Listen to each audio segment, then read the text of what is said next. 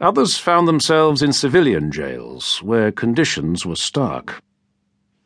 I was in a cell by myself the whole time.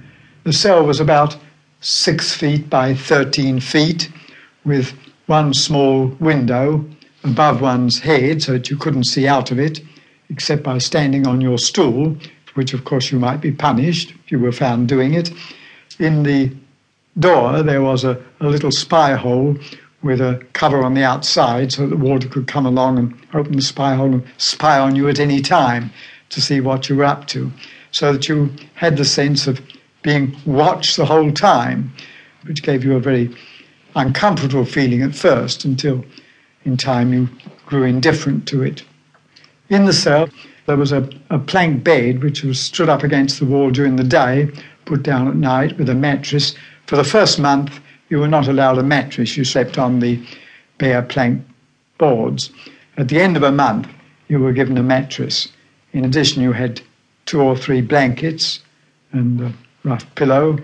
There was also a small table and stool, a chamber pot, a can for water, and a metal bowl in which to wash, a little shelf on which one kept one's knife, spoon, and fork, uh, a pot of salt, and any photographs which one was allowed to have in.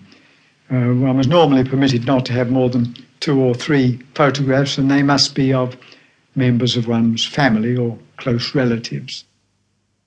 It took great courage to go against the prevailing mood of a deferential, jingoistic society. There was a bit of a riot when we arrived there, and uh, a number of the fellows were smothered with mud and so on, that sort of thing. I, I was in the middle of it, but I didn't get anything at all. They must have thought I was the boss, I think, I don't know. Of course, they'd heard about COs and who were COs and they were going to take it out of them. You see, when we went out as individuals, the majority of them didn't know who we were. It was just when the crowd arrived on that one train, you see, and they apparently heard that we were coming, and that was that. We did have trouble for a week or two with uh, young fellows and so on.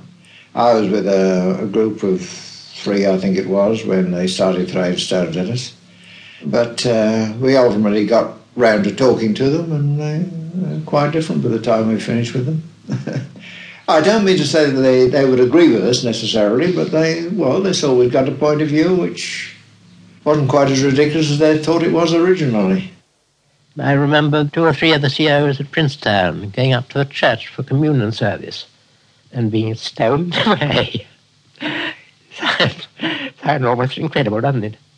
With the, the parson uh, standing on a tombstone, flat tombstone. I won't say actually cheering them on, but at any rate encouraging them.